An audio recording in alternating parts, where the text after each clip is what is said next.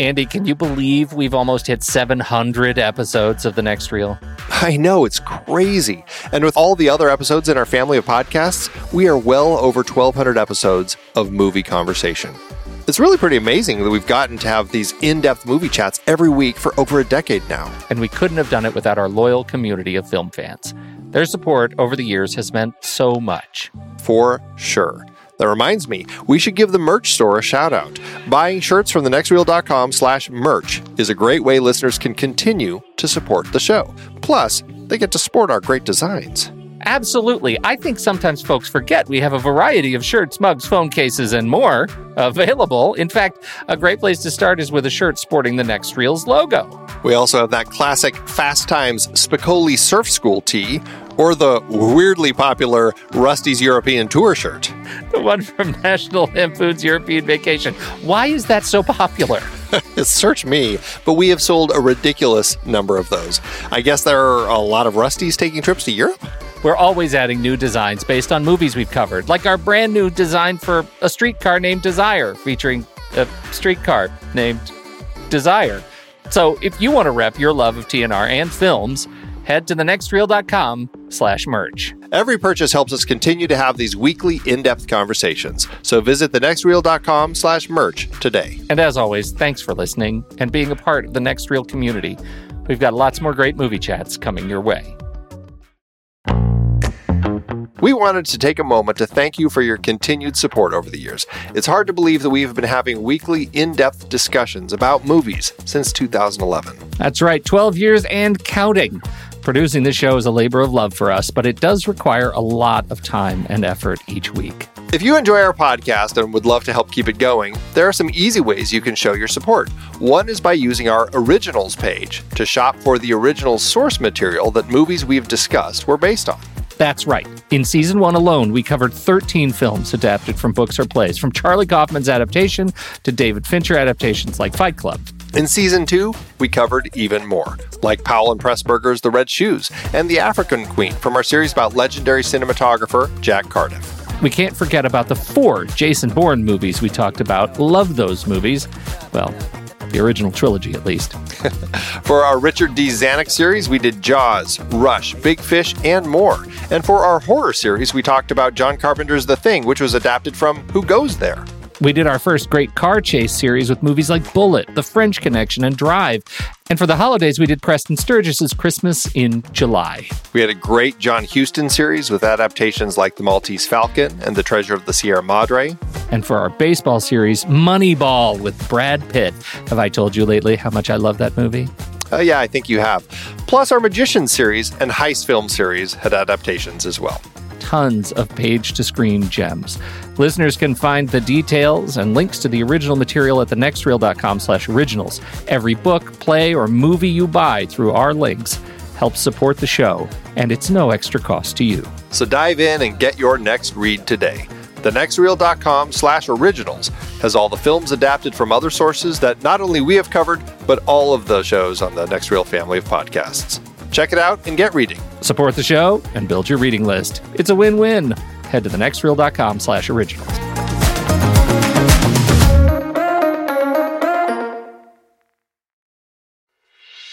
I'm Pete Wright. And I'm Andy Nelson. Welcome to The Next Reel. When the movie ends, our conversation begins. In just a matter of seconds, you're going to hear a classic episode of this show from back in the day when we called ourselves Movies We Like. It took us a while to settle into the show's format, so you'll notice some differences as you listen to these episodes. For instance, it takes us a bit of time to actually get into the conversation about the movie, things like that. But we're still proud of the conversations about the movies themselves, and we think they're worth keeping in the library. So enjoy these episodes from our back catalog. And you can become part of our Discord community, learn more about the show, and find out how you can become a supporting member at thenextreel.com. So thank you, everybody, for downloading and listening to The Next Reel. We appreciate your time and attention, and we hope you enjoy the show.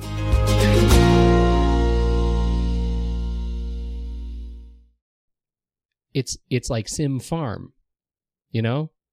Okay. Like farm farm sim sim farm.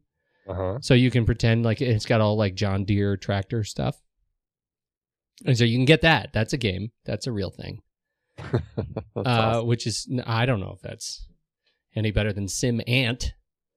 I had That that. I had that. That was pretty good, actually. That was pretty good. Just, just get to the house. Get to the house.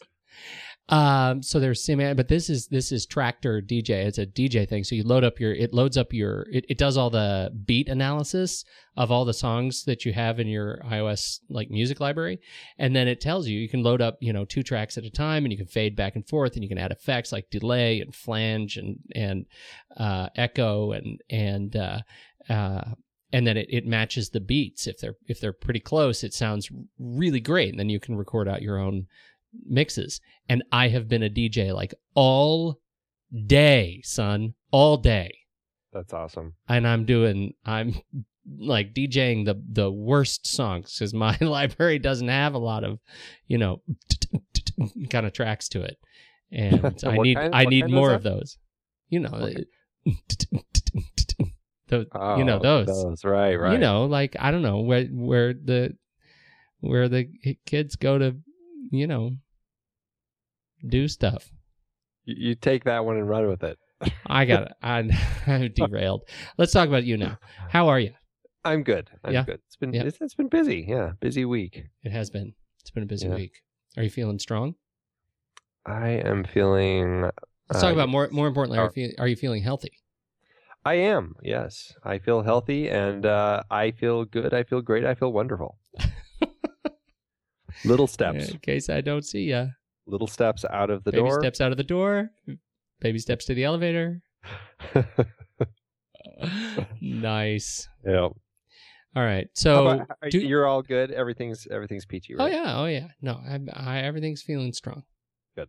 I like being strong. It's, it feels good. I need to get back to the gym. That's that's the thing I haven't quite done yet. I've started going to the gym. Have you really? Congratulations. Are you are you, are you losing some weight already? Have you have you, I- have you I- shed a few pounds? I I am. If I could manage to not enjoy food so much, I would probably Oh, shed, shed more pounds. that's a problem. Yeah. Portion control. Portion control. I know. Can we? Uh, you know, um, you should do the. You should tell people about us. So yeah, so welcome to the next reel, everybody, everybody out there in uh, in podcast land. Uh, we like to talk about movies, and not only do we like to talk about movies, we like to talk about it from first base all the way to home plate. We cover the gamut of everything in a movie. We talk about one movie each week, and and really leave nothing uh, off. So make sure you watch the movie before we start talking about it. And uh, we talk about a lot of old movies, so we figured that it's okay to spoil those. And so, but definitely enjoy uh, uh, listening in. You can find us on our website at thenextreel.com, and you can listen to the show there. You can find us on iTunes and subscribe there. And if you do head over to iTunes, it'd be great if you could throw us a, a five star rating and leave us a review. That's it does help people find us, and you know we're always looking to get some new listeners. Um, you can also find us over on Facebook, facebook.com slash the next reel. If you want to uh, receive updates, you can uh, click like and uh, you'll be getting all those updates from us. You can also leave us a message at 657 201 7335. That's 657 201 real. Leave us a message, and you know what? You just might hear yourself on the air. And always feel free to shoot us an email at show at the thenextreel.com. And you can find us over on uh, Twitter at the next reel. And you can listen live. And That's, that's, right. we're, Now- we're broadcasting live right now. And if you Good. go to, to the nextreel.com slash live, and if you can figure out the cockamamie thing I have posted up there, good, good luck and Godspeed, people. Uh, I, well, you can listen live if you can figure it out. Uh, we'll make that cleaner eventually. Still testing. it's a challenge. It's a it's a test. It is. It's a test. It's a big. Right. It's a big test. All right. So let's, let's talk trailers. I saw a wonderfully funny trailer this week called "It's a Disaster." I've Priceless. Yeah, it's it is priceless. It, it- the trailer is not a disaster, even if the movie is. Uh, it it an- an absolutely hilarious, uh, you know, story about four couples who meet for Sunday brunch, only to discover that they are stuck in a house together as the world may be about to end. it, it has a very uncomfortable look as these people are dealing with hanging out with each other. They're four couples who, you know, there's there's issues, and we get the issues, and people are dealing with issues, and then they find out that the world may be about to end. I love this trailer. I absolutely I found myself I like it's just great. Uh and I most I think it I'm most excited about this trailer because of the fantastic David Cross. Yes.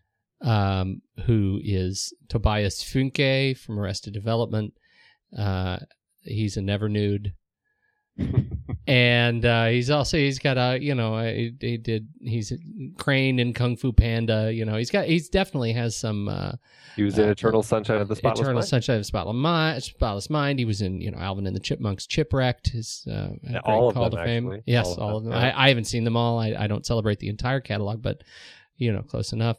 Uh, anyway, it is he is also the voice of Minion in uh, Megamind. That's right. Uh, but he, you know, so he's got all these things. But this is this is like a David Cross film. Like it's he is a uh, he's just like a big part where you get to see him as a character actor on on the big screen, and I love that. He is hysterically funny, and I can't wait to uh, can't wait to see this film. Yeah, I can't either. Todd Berger is uh, directing it. It looks like he may have run into uh, David Cross from. Uh, it looks like he directed uh, a uh, the short Kung Fu Panda episode, "Secrets of the Masters," which I believe was something that uh, actually no, he acted in it. Excuse me. He he played Rabbit and the Pig Server. So uh, he may have met him in the world of the panda. You know what this movie reminds me of? I think you're going to hate me for this. It reminds me of uh, The Last Supper. Remember that? as, as as in the the uh the biblical Can't- no, no, the the uh, Ron uh, Ron Eldard. Uh, it was uh, the Stacy Title directed. Ron Ed, uh, Eldard and Cameron Diaz and Annabeth Gish and oh um, it doesn't remind me of that at all but i know exactly what you're talking about yeah, yeah. No, it reminds me of that. Except re- for except for more crazy. It's got more crazy. Definitely has crazy you know it reminds me of a um was that um luis buñuel film? Um is it uh is it the discreet charm of the bourgeoisie or one of those films? It might be the exterminating angel. One of those where a group of guests go to a house. Yeah it's the exterminating angel. The guests at an upper class dinner party find themselves unable to leave and in that film it's they you know they just are unable to leave because they're just unable to they can't ever seem to quite make it to the door. And it just goes on and on and on. And it just you watch this you know all of the upper class uh, rules and everything all just kind of crumble. This it does kind of have that sense of these this these four couples struggling with you know the awkward the awkward conversations at this uh, brunch only to realize once they've had these conversations now they can't actually leave and they have to just stay with each other so it looks pretty fun Yeah, Fantastic. Makes me. You know what you said, Luis Buñuel. You know, of course, what I'm thinking about. uh, i don't what are you thinking about I'm thinking about Debaser. which is Come- debaser Debaser is a song by the Pixies, okay right? You, do you know it? I don't know it Got me a movie I want you to know. Slicing up eyeballs, I want you to. Do, you got it yet? okay But I am un chien Andalusia. Wanna grow? Right? that's right Yeah. Luis Buñuel. that's buñuel that's right very surreal guy I, I, I don't know that song i'm gonna have to listen to more you Pixies. should totally listen to that song. It's fantastic. God, I love the Pixies. You just learn. People just learned something about me right now, just this Right. second. I'm a big right. Pixies fan. Uh, let's see. Uh, okay, so I got a trailer. that's right what's yours We've, well, we've already sort of talked about this movie, and it's it's out in Italy. Uh, it opened in December in Italy, and I'm very frustrated that it's not here yet. It's the Company You Keep, Robert Redford's new film, written by uh, Lem Dobbs. Robert Redford directs and stars with Shia LaBeouf, LaBeouf, le fleur. Uh, and uh, I mean, the cast is stunning. in this Yeah. film. This is this is what Robert Redford gets, right? This is Yeah. because he's epic, and so we've got uh, Shia LaBeouf, who is uh, really lucky to be in this film Yeah. uh, with some of these people: Julie Christie, Sam Elliott, Jackie Evancho, Brendan Gleeson, the fantastic Terrence Howard, uh, Anna Kendrick. I so totally loving Anna Kendrick. She's uh, Mhm. uh, adorable, uh, and Nick Nolte, Chris Cooper, Susan Sarandon, and Stanley Tucci. and did you say Brit Marling? I did. I, you know, I skipped. I think I skipped Brit Marling. So yeah, Brit Marling. I mean, this cast is crazy, uh, stacked in favor of this film being awesome. So I'm very excited about it. Not only that, it uh, it was written by. It was based on the the novel by uh, Neil Gordon, written by or adapted by Lem Dobbs. And uh, we know and love Lem Dobbs from uh, a number of films. Most prominent for me, Dark City Yeah, uh, definitely. which was a fantastic film. Yeah. Uh, so it's it, this is a this is one of those Prometheus effect films. I I don't know. I don't know if we. I I, I don't know. I'm hoping it will uh, live up to it. You know, it's Yeah. uh, Redford hasn't really uh, hit it out of the park in a while with his films that he uh, his directorial uh, efforts. The one what was the last one he did? It was the Lincoln film, right? The um uh it was uh, what was that called? About kind of like the trial after Lincoln, Line, uh, well, as a director, the conspirator that came out a couple years ago, yes. Yeah. Yeah. And then Lions for Lambs Before that, uh, right? Legend of Bagger Vance. Uh, you know, I I think that one had its. You know, it kind of was okay, uh, but yeah, Yeah, but just- but look at I mean what he did before that. Ordinary People, Milagro Beanfield War, River Runs Through It, Quiz Show, Horse Whisperer, then Yeah. Bagger Vance. So the, kind of the 80s to 2000 were fantastic for him, and then he became uh, you know Lions for Lambs and The Conspirator, the sort of movement films, right. and um, kind of lost some momentum. He seems he's really kind of pushing his political uh, Yeah. spins on things now. It seems so. I'm hoping the company you keep doesn't just turn into a. Uh, a you know some sort of political spin that he's trying to put onto the story, but I hope it really is just a great story. Well, I think it's going to be hard to do that because it is a it, it is a political film. It's a you know Yeah. a, w- about the Weather Underground, uh, you know, decades later, and and um, so it's a political film, and it's a it's a film about prosecution, you know, sort of American prosecution and and um, lives that get turned upside upside down. But like you said, I mean, I hope this this remains a a, uh character film, and Yeah. and not a not so much a political film. absolutely. Still loving loving Robert Redford. Very very excited for this film. Uh, new trailer uh, hit this week. Yes. Yeah. Here, here. That's all I've got. Alrighty. All right. So what are we going to talk about tonight? We got a new series, right? That's right. We finished up our John Huston series, and now we're going to do a little short, a wee little series. We're going to just do a short, but it's really a continuation of a series we did last year, right? Yeah, yeah, yeah. No, we do. we- It's about this time of year. Mm-hmm. Uh, Spring training's just getting underway. Yeah, yeah. It's time for some baseball. I love it. You know, um, so what what were the films we did last year for baseball? We did The Natural. We Uh, did two Kevin Costner uh, films that you really loved. two. Uh, I well, I like to call that it was a mini series uh, that I call the two by two by four series. wow, wow! You I still, really, do you know, a year hasn't softened my opinion of I- Kevin Costner's acting. Ah, I was thinking that there might be a little, No. a little softening going on, but no. no, sir. No, you just really didn't uh, dig it. Well, No, ah, well, what are you gonna do? And then, and then, so it's Field of Dreams, Bull Durham, Yeah. and Major League. Great baseball films of their own right, but I'm going to tell you, uh, for to me, they're just movies. Right? Uh, the Natural actually gets me in that sort of emotional spot, but uh, you know, speaking of speaking of our man Redford, but this movie Moneyball. Mm-hmm. I I was obsessed with baseball for I mean this movie gets me really jazzed about it. I don't know what it is. I this is of the set. I can't believe we didn't do Moneyball last year. I It was '80s baseball in last. Oh yeah, yeah. So we had a we have standards.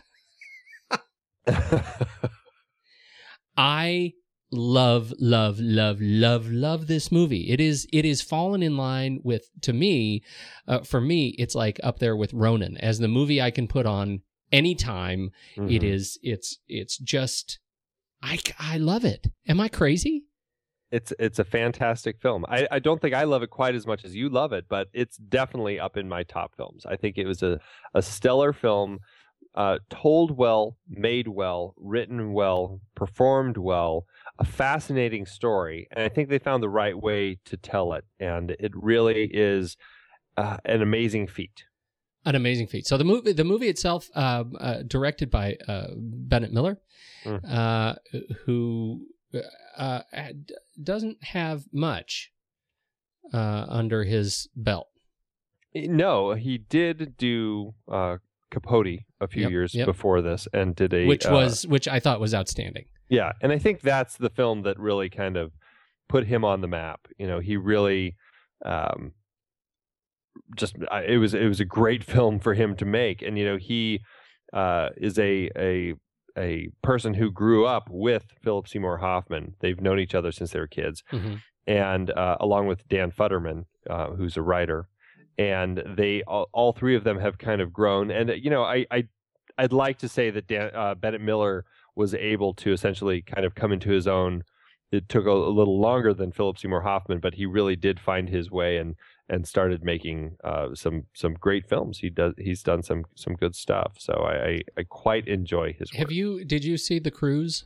you know, I didn't see the cruise, and I, I wasn't don't this know one- much about it. Didn't this one? This was on the uh, the the the New York City tour bus tour guide. Uh, uh, Speed. Ah, I just looked. This Timothy Speed Levitch. Yeah, it's the it's the documentary, right? Yeah, Timothy, uh, and, and then Speed Levitch explains it all. And I is this the thing? There was a it wasn't. Isn't there a TV show on like A and E or something about this guy now? It- Uh, yeah, there's the um, uh, it, does it have speed in it? It does, doesn't it? Oh man, yeah, yeah. No, yeah, movie, uh, up to I- speed. up The to speed. Up to speed. Yep. Right, right, right. And so uh, you can learn more about that at uh, here it is, Speed Levitch Online. And uh, so I, I think that's the documentary that sort of launched this guy. Um, I haven't I haven't actually seen any of the shows, but the you know I'll, the commercials look funny. Yeah, and you, uh, there's full episodes of it online you can watch. So have you have you ever watched any of it? Uh, You know, I haven't. I haven't. I I watched the trailer. It's pretty wacky, and uh, it definitely I think would be a very enjoyable watch. Yeah, yeah, I agree. I agree. Uh, so anyway, so this book or this this uh, movie directed by Ben Miller, uh, man, I think this guy's going to end up making some just classic classic films. I think we're going to be talking about this and, and Capote in twenty years. Absolutely. Um, fantastic. So it was written by uh, Steve Zaillian and uh, Aaron Sorkin, adapted from Michael Lewis's book Moneyball, two thousand three. Have you uh, have you read this book? I have not read the book. Uh, it's one of those books that I definitely want to kind of get in my queue and and uh, and read one of these days. I just uh, you know there's Yeah. a lot in front of it. There, uh, you know, the thing about the book is that, and this is you you said it. It it's not a book that you read and think, wow, uh, this should be a movie. Right. right this is a it's a book that really sort of uncovers um you know the the statistics behind this sort of new way of thinking about about stacking a team and uh it's it's I think Michael Lewis's writing is fantastic is fantastic. Um, you know, he's got some fan, uh, some uh, you know his books. Uh, the new new thing, I think was the first book I read of his, uh, which was great. Liar's Poker, The Big Short, um, uh, and then Moneyball, The Art of Winning an Unfair Game. Um, it, it's not a book that you would intuitively say, gosh, I need to see this on the big screen. And so I think the way they tackled this, uh, this film, to really dig into the behind the scenes story and to really capture the drama that goes on every time Billy Beane turns the TV off hmm um, is it, it's it found it, you know it just weaves a way into my heart. Uh, you know, I just am I'm very touched by how they approach this film. Well, it's you know it's fascinating because the nature of Moneyball, this this science that they came up with uh, to kind of you know this sabermetrics is another term for it. This the way that they use the statistics, the the um what is it the the um the statistic of of uh, getting to base, basically, right? Right, right. A- and using that and nothing else to determine how to uh, build your team um, is a fa- fascinating look and really kind of a, a, a heretical look in the world of baseball as really far as how to how to make a team work and what was really good about baseball. And it it turned a lot of heads it made a lot of people angry it really uh, created a lot of contention. And, uh, and and also just a lot of people kind of shaking their heads thinking that uh, you know this Billy Beane had essentially lost it and was going to be uh, fired as soon as this whole thing was over his uh, Right. little experiment but it it became something that really almost set a new standard in the world of baseball once people realized that there's something to the statistics. And you know, listening to them uh, talk about baseball, I was listening to Billy Beane on the the Blu-ray, uh, talking about baseball and how yes, it's changed baseball, and and probably every team is using a form of it now, but they've all kind of gone a step farther, and in realizing how important these statistics can be, and it, essentially they're all coming up with their own little tweaks to the system to come up with their own thing that they think okay well this is our system and it's going to work and they all have their own little game now but essentially it's become kind of a standard and it's really interesting and the other thing i find interesting about it is how just going by the system alone it it almost can't work and that's what i really like about the film how it explores how how amazing it can work. You see this 20, 20 game winning streak where they have, which is just unprecedented. But then uh, you also have this this uh, this amazing hit by uh, what is it, Hatteberg at the end, which is completely unexpected. And that is, as as Billy says, you gotta love baseball, or whatever he says at the end. It's like unexpected things happen, and it's those magic moments that you can't predict. And that's you've got to find a way to blend those two together, and that really is what makes baseball something that's special. Well, I think it is. I think there's another piece, uh, you know, earlier in the in the film as we uh, that that really addresses this issue of of trust and fidelity, right, uh, and and faith uh, in those who are supposed to know better. Uh, they make a big deal about um, i- you know about these old guys, the scouts, uh, and the role that they play in building a team. That they are the ones who sort of hold the overall kind of the keys to the castle in terms of building a star team. I think they're the same guys who who run the Oscars. Yeah.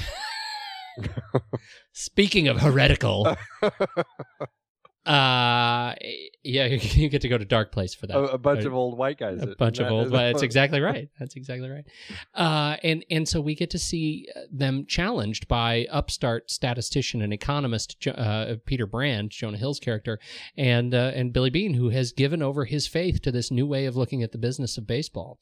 And um, the I, I think the um, man the collective challenge that comes from that room is is so powerful to me the just sort of seething anger that grows over the course of the first half of the film. And the relationship with uh, of course um, uh, oh man capote uh, Yeah. the the uh, coach the coach, Seymour, yeah, Philip Seymour. Philip Hoffman. Seymour Hoffman. Uh, the relationship with Philip Playing Seymour Hoffman, who feels like he, you know, he has, uh, you know, full run of the uh, uh, of the team, and he's going to do with the team what he sees fit, and does not trust the system. And that conflict, I think, that underlying conflict is is uh, almost sort of more palpable, more interesting to watch, I think, than the game on the field. Uh, and I think that that balance is such a new way of looking at baseball movies um, that I found it uh, I found it really compelling. Yeah. It, it is fascinating. It's absolutely fascinating. And like you said, it's based on a nonfiction book and finding a way to adapt that. I mean, it took a long time. This book was written in, I believe, 2003. Um, yes. Uh, Columbia bought the rights to it, and they had Stan Chervin come on to adapt it. He uh, adapted it. He did a few initial drafts of the script, uh, very different from what you see as the final film. I mean, I was just looking at the script, and it actually it ends. I mean, the film as it is right now ends. It's a pretty heartbreaking ending. You know, he's made. You know, they've they've gotten close and then he's offered this amazing job at uh, in Boston. He turns it down because he doesn't want to make any decisions on money. And then you see him driving away, listening to his daughter uh, singing this song on a CD she made for him, and he's essentially kind of like breaking down and having a really hard time with his decisions and just everything. Right. Right. In the in the first script that uh, or the first you know or last script that Stan Chervin actually wrote, that I have a, a version here where it ends at the end of the game and you see uh, everybody come you know he billy's like i finally found where i belong uh, because he stays and all of the team come around him. They uh, it says one by one every a's player in the clubhouse walks up to billy. They shake his hand hug him or slap him on the back. Hold on billy surrounded embraced engulfed by his team. It's it's a much different look at the story. And and you can see how many different directions they could have gone to write this story coming from a completely just a nonfiction book about it. And this, you know, Brad Pitt signed on, and after he did, Stan Chervin dropped out. Uh, Steve Zaillian came on to work on it, uh, and and uh, note Soderbergh was supposed to direct this. and David Frankel was going to direct it, and then he dropped out, and st- yeah, and Soderbergh came on, and he and Brad Pitt have worked together in the past, and so I think there was some uh, connection there. And Soderbergh really I, you know, he has a quote here. I think we have a, uh, as far as like how you make um, the a book about statistics entertaining. He said, I think we have a way in making it visual and making it funny. I want it to be really funny and entertaining, and I want you to not realize how much information is being thrown at you because you're having fun. We found a couple of ideas on how to bust the form a bit in order to take all that information to reach you in a way that's a little oblique. And I think they kind of liked that, but as it continued to develop, I think they realized that it was not going to work. And this was a big thing because I remember they were actually going to shoot some of this here in Phoenix and and I remember that they had started scouting and all that. And a couple days before they were going to start filming, the head of Sony decided that the direction that Soderbergh was taking this film was not the direction they wanted to go. And just a couple days while they're in pre production, they put the film on hold and uh, it was it was because it was just kind of a non-traditional sports movie. They just weren't really thinking it was going to work. And that's when they uh, basically got rid of soderbergh and brought bennett miller on to replace it and brought aaron sorkin on to, to work on the script so it was it was a long hard road to get to the film that that they did. But when you're making a film based on a nonfiction book about baseball statistics, yeah. you can see why it would be a challenge. Uh, and I you know I think they brought the right people on, Zaillian and and uh, and um, who did I just say and uh, um, Sorkin. Sorkin, thank you. I completely spaced it. Did an amazing job, uh, not necessarily working together, but Sorkin did a great job of, of working on Zaillian's script and really bringing out all the best in the comedy, but also the pathos. And it, it really is an amazing story about this man who is struggling to buck the system because he's in an unfair position. You right. know, he's he's in a very frustrating position as one of the the the lowest funded baseball teams out there. You know, they had uh, something like 35 million or somewhere in somewhere in the 40 million dollar range for their budget, fighting like the Yankees that had 120 million dollars. Yeah. You can see why he was trying to buck the system and find a new way to approach things it's it, you know that that's the the great line uh, billy beane's great line. There are rich teams and then there are poor teams. Then there's 50 feet of crap and then there's us. And uh, that uh, it, you know i think that sentiment really it, uh, highlights kind of where he feels like he is at the very bottom of the barrel. And uh, and and and yet doesn't it, it I, I find it so interesting that there's such a sense of uh, resignation in that. Everybody around him has already accepted the reality that they are, their team is below 50 feet of crap. But as long as people keep coming to buy hot dogs and see the games, that's going to be okay. Their place is going to be here in this game. It's not going to be a winning team. Uh, and we're just going to do the best we, we can with what we got. And Billy Beane is the one who sort of carries a torch for we can do something different and we can be better and I, I, that's a that's a great journey. It is. It really is. It's it's a, a fascinating journey, and it's, and it's and it's interesting that you know that came off of a year right before where they did really well. They had a great year, but because they didn't have the money, they couldn't keep the players who were really excelling. Yeah. Yeah. So Oh, okay. So we so we like this movie. Uh where let's talk about Jonah Hill. Can we talk about Jonah Hill? Yeah, you know, I never liked Jonah Hill. I I never liked Jonah Hill. Why you gotta why you gotta hate? until this movie. I was building to that. Oh, all right. I was building. Ah. I I just I never connected with him. He's one of those actors who had a hard time kind of connecting. But you you love Twenty One Jump Street. I said until this movie which came out. Okay, but what about uh what about uh Superbad? You didn't like Superbad? I really wasn't into Superbad. I loved Superbad. I thought that was a great movie. Yeah, I couldn't get into it. I mean, he had been in in things that that you know. I mean, you know, I, I I'm just looking through the list here. There's not a lot of films. I I liked him in Forty Year Old Virgin in his bit part. Yep. You know, I liked that. I, I really wasn't a fan of Knocked Up, so I didn't like that. Uh, Super Bad, I didn't really like that. Uh, Horton Hears a Who, I liked that, but you know, he's uh, you know a little animated thing. And uh, gosh, I'm just looking through his list, and then all of a sudden, It's like you don't like Seth Rogen either, I'll bet. 2000 Uh, no, 'Cause it's all those those Jonah Hill, Seth Rogen kind I, I of. don't. I don't like him. So, uh, don't answer so quickly. but then 2010 came along. Okay, okay, I take it back. So Cyrus, I really liked Cyrus. Night at the Museum. I really liked Cyrus. Cyrus was a fantastic film. And How to Train Your Dragon, even though I don't I, I can't attribute him any quality of him to any of these animated movies he was in. Yeah, yeah. Um but, and then Moneyball, which completely floored me. I never saw that coming out of him. yeah. And Dude can and- act. yeah, it really was a revelation to see him in a role like that, where he was so awkward, uh, smart, interested and fascinated by baseball, and uh, just. But he was he was in his element, even though he was always awkward around everything else, or anywhere, and I really enjoyed him in the film, and I am so glad he did it because I don't know if I would have gone to see Twenty One Jump Street otherwise and I would have been so sad to have missed that. I, I actually still haven't seen that. That's on my oh, list. you I need to watch haven't it. You just need to watch it. you should stop right now.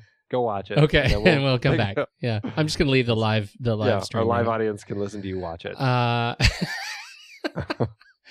I thought his portrayal as Peter Brand, uh, like you said, I mean, it was just, um, um, it was surprising. It was, I, I mean, talk about out of left field, uh, so to speak. It was so restrained.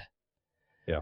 Uh, I, I, there was a restraint that I didn't, I, I had never really sort of felt he was capable of as an actor. I mean, it just, this was, this was a new side of Jonah Hill. And I, I, you know, I love his, his comedy stuff. I think it's fantastic, but I am f- vastly, far and away more interested in what comes next for him as a dramatic actor. Um, he's, he's got, um, in terms of sort of best new talent, uh, he's got a whole lot of stuff coming up. Yeah, he's in Django Unchained, yeah, and and uh, one of my least favorite parts of that film. Baghead number two, Yeah, uh, Wolf of Wall Street, uh, Good Time Gang, Twenty One Jump Street two, Mhm. uh, a True Story, and rumored Zoolander two. would it be would it be Twenty Two Jump Street? No, forty two. Forty two Jump Street, Uh, forty two Leap Avenue. that's right. um so i you know i i i think he's he, you know and and i also th- think that uh brad pitt was uh man i thought he was a shoe in for best actor um and and yet i still think jonah hill was this was probably the strongest part of this film Jonah Hill really, really was great, and uh, he definitely, you know, I I was really surprised to say it, but yeah, he definitely deserved an Academy Award nomination for it. Yeah. He was he was a revelation, and uh, I really really enjoyed him in the film. He lost to Christopher Plummer, and I'm okay with that. Yeah. Yeah. Christopher Plummer was great. And yeah. Brad, Pitt, Brad Pitt lost to Jean Dujardin in The Artist, and as much as I enjoyed that, I I, I feel like um, honestly I was pretty happy with all of the actors that year, and I would have been happy with any of them. I think they were all so good. yes. That's Brad Pitt, Gary Oldman, and Tinker Tailor Soldier Spy, George Clooney in The Descendants, and Demian Bichir in A Better Life. No, wait a minute. Who won for who won for best actor over John- Pitt? John, uh, yeah, for John the artist. Right, right. Yeah, that's right. Yeah. Um, yeah, I'm with you. I mean, I I uh, I enjoyed the artist, but it's not a movie I'm going to put on again. Yeah. Did you know that Jonah Hill is the son of a tour accountant for Guns N' Roses? I did know that. I did not know that before this afternoon. That's right. That is uh, great. Yep. Great trivia. Well done. Well done. uh, movie did um, uh, uh, movie did pretty pretty darn well. Yeah, it did. It cost fifty million, um, and then with 20, uh, 25 million of that was before they even started shooting, just trying to figure out who the heck's going to be in it. That's right. A lot of development, Yeah. a lot of development on this. And then it, the print and advertising budget was 80 or another 35. So total budget 85 million. Domestically it grossed 75 million, but uh, then worldwide it it uh, made its money back uh, elsewhere. A total worldwide gross was uh, about 111 million. So yeah, it did pretty well for itself. And obviously, it got a number of uh, uh, other Oscar nominations, right? Yes. uh, Jonah Hill, like we said, and Brad Pitt both were uh, nominated for their performances. It was also nominated for uh, Best Picture, which it certainly deserved that nomination. And it was nominated for, uh, let's see, Best uh, Adapted screenplay. Best Adapted Screenplay, right, by uh, Sorkin and Zaillian with Stan Chervin's story. Best Sound Mixing, which is great. And uh, uh, Best Film Editing by Christopher Tellefsen. So, uh, you know, I was a little disappointed to see that it was not nominated for Best Cinematography because I thought Wally Pfister's cinematography in this, and I, I don't know if I just didn't notice it before, but I could not get over how gorgeous it was. I mean, constantly, just the the composition of the shots, everything going on was just so beautiful. It was a beautifully, beautifully shot baseball film. You know what I think is so interesting about that, It- and it, it, it you know, insofar as this film is such a celebration of, um, you know, the statistics, kind of the behind the scenes stuff. Um, it, the cinematography really celebrates in in that same vein uh, the mechanics of the facilities.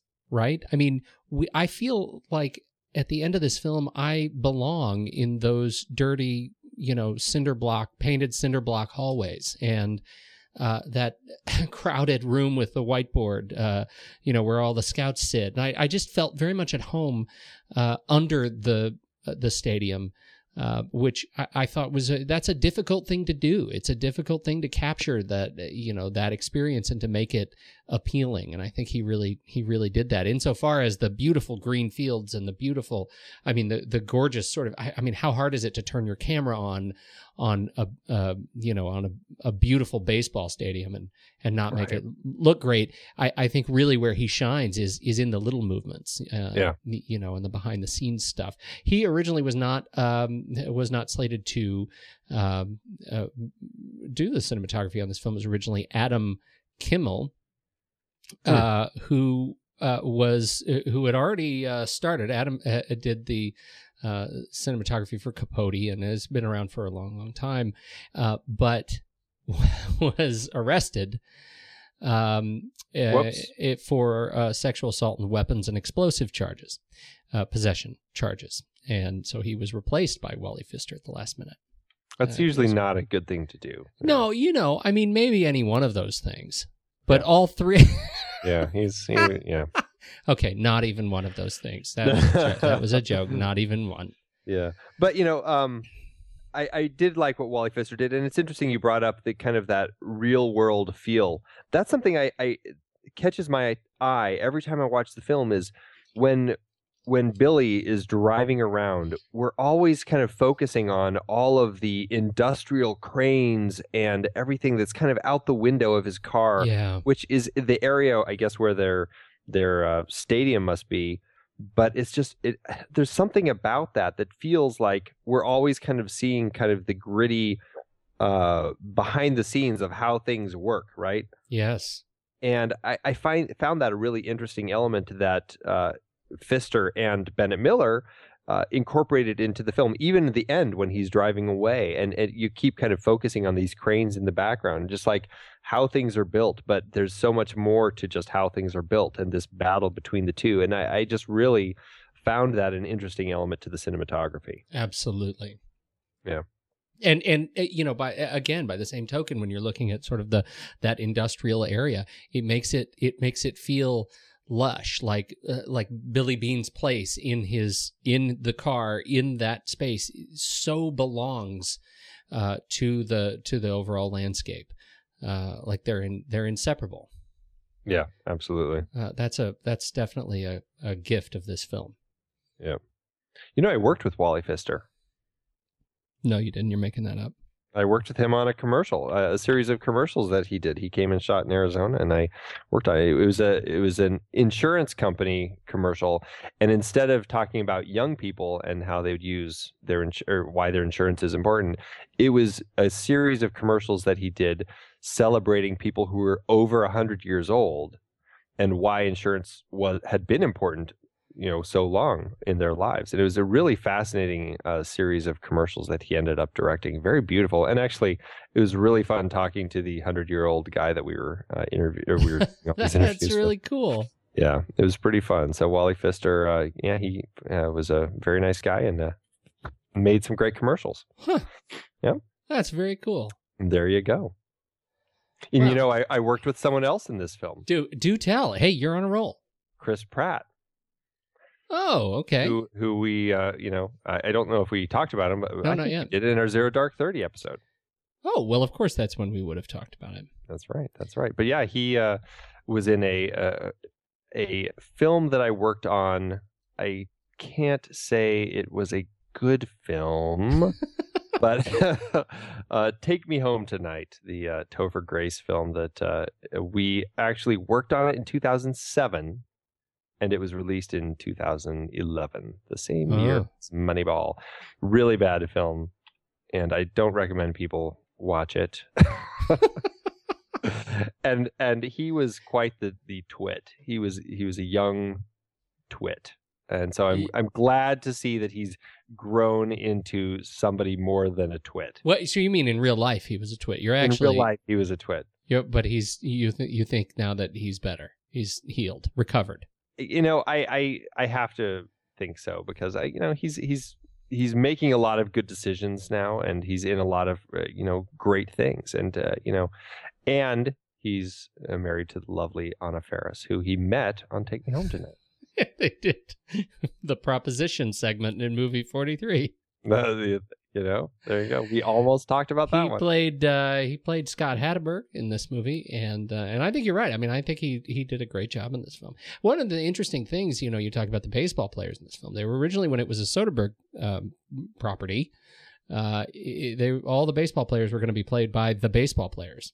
hmm and uh, when Bennett uh, uh, uh, Bennett um, comes on, they they change their uh, change their mind. Yeah. uh, and uh, he ended up hiring actors. Well, and uh, There are still might- a lot of self performances in this film. A lot of the scouts, um, but most of the baseball players are actors. and a lot of them are like former baseball players. And here's another interesting little anecdote because I'm just full of them right now. the my wife and I went and saw this opening night and uh, up here in uh, in uh, Surprise, Arizona, and we watched the film and we really love the film. And as we're leaving, there's a mob at the exit, and we can't get out. And we're like, "What is going on?" We're trying to get out. We kind of weasel our way around this crowd, and they're all around this this guy who's talking. And we kind of because we have to go so slowly to get through the crowd, we're hearing what he's saying. He was in the film. He was one of the baseball players, and he's like a local coach here at one of the schools in Surprise. His name's Derrin Derrin Ebert.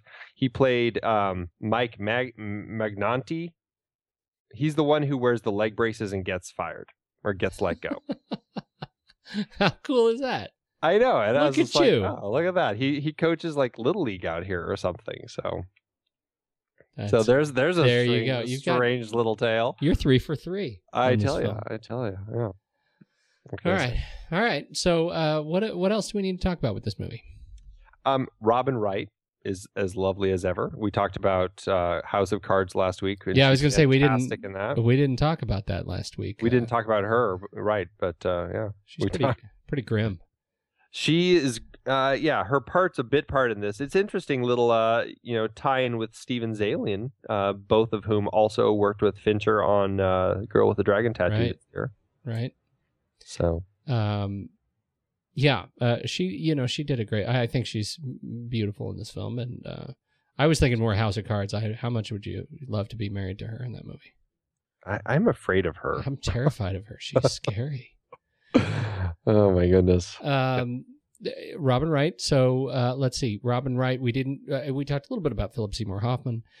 Um, Yeah, who's great in this? Obviously, worked with just- Bennett Miller before. so good.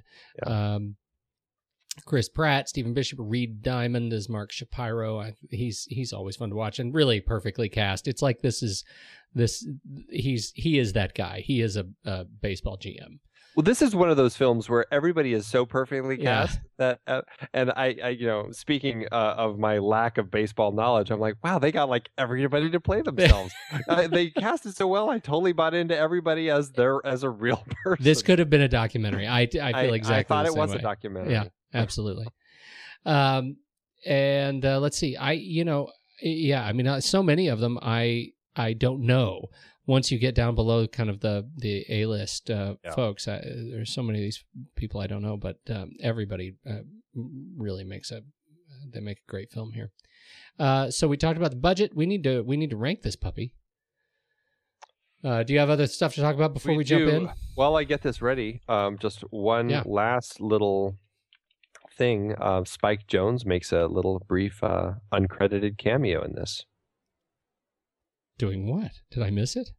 He is Robin Wright's new husband, Oh, of He's- course, he's Alan. Alain. Alone. Right. Of course. Yep. That's great. I had I not made that connection at all. He's not a he's not a guy that uh, looks like a Spike Jonze. So I never, you know, I, I know. see him and I, I think, gosh, it's I don't. looks- he's anonymous. He looks so unassuming. Yes. Yeah. Yeah, he? Yeah. He really is. All right, let's rank it. Do it. Moneyball or The Dark Knight Rises. Moneyball. totally. uh, the Maltese Falcon. Moneyball. Moneyball. Uh, All the President's Men. Ah. That's see now we're getting into the tricky ones. yeah, that's tricky. I'm gonna say all the president's men. I am too. I totally am too. Uh, Moneyball or The French Connection. French Connection. Interesting. I was gonna say Is Money- it? Why? Why? Sell me. I, I, I again, it's just the the amazing uh, characters of this story and this guy's struggle to battle, uh, you know, the rigid hundred year old traditions of baseball, and uh, and actually do something different. I mean, I like it, but um, there is something about the the grit of Friedkin's uh, French Connection and of Please uh, Roy Scheider. oh, all right, you had me at Roy Schneider. oh, our seventies fave. I Oh, I there is a lot of love there, a lot. there is. There right. Okay, here we go. Moneyball or Hot Fuzz. Moneyball. Ah, man. You were gonna go Hot Fuzz? I totally it's this is my Ronin. Wow. this is the film that I can put in all the time. It's it's the uh, the gargoyle man when the head pops. That's epic. I I you know I could give you that. I guess I it's just not it. Hot Fuzz is not the movie of substance that Moneyball is. it's not. You're right. If we're voting on substance, it's definitely Moneyball. So all what right. I'll What- give you. I'll give you Moneyball Okay. because you're right. It is definitely more substantial. Moneyball or When Harry Met Sally. Moneyball. Oh, see, I'm totally When Harry Met Sally. That one, just the the Nora Ephron dialogue in that one I'm wins me over every I time. know, and I don't. I mean, no, I'm not saying that that uh, it's not a great. It's not a great film. I'm saying I'm a bit fatigued uh, on, on on it. I don't. I'm. I I compare it to something to something like Moneyball, and um. uh, You know what? I will give you Moneyball because of the Billy Crystal movie that he just had come out this past Christmas. The you know whatever whatever that is that abysmal schlock that he was just in. So you're giving that to me based on a movie that's totally unrelated. I am only because it it sours uh, sours me with Billy Crystal a little bit. Parental guidance. Parental guidance. Thank you. Huh. You know, sometimes you see an actor do something that's just so bad, it's just like, oh, I You have sours you and everything. For me, that was analyze this. Oh, see, I like to analyze this. Now, analyze that. Okay, so what's next?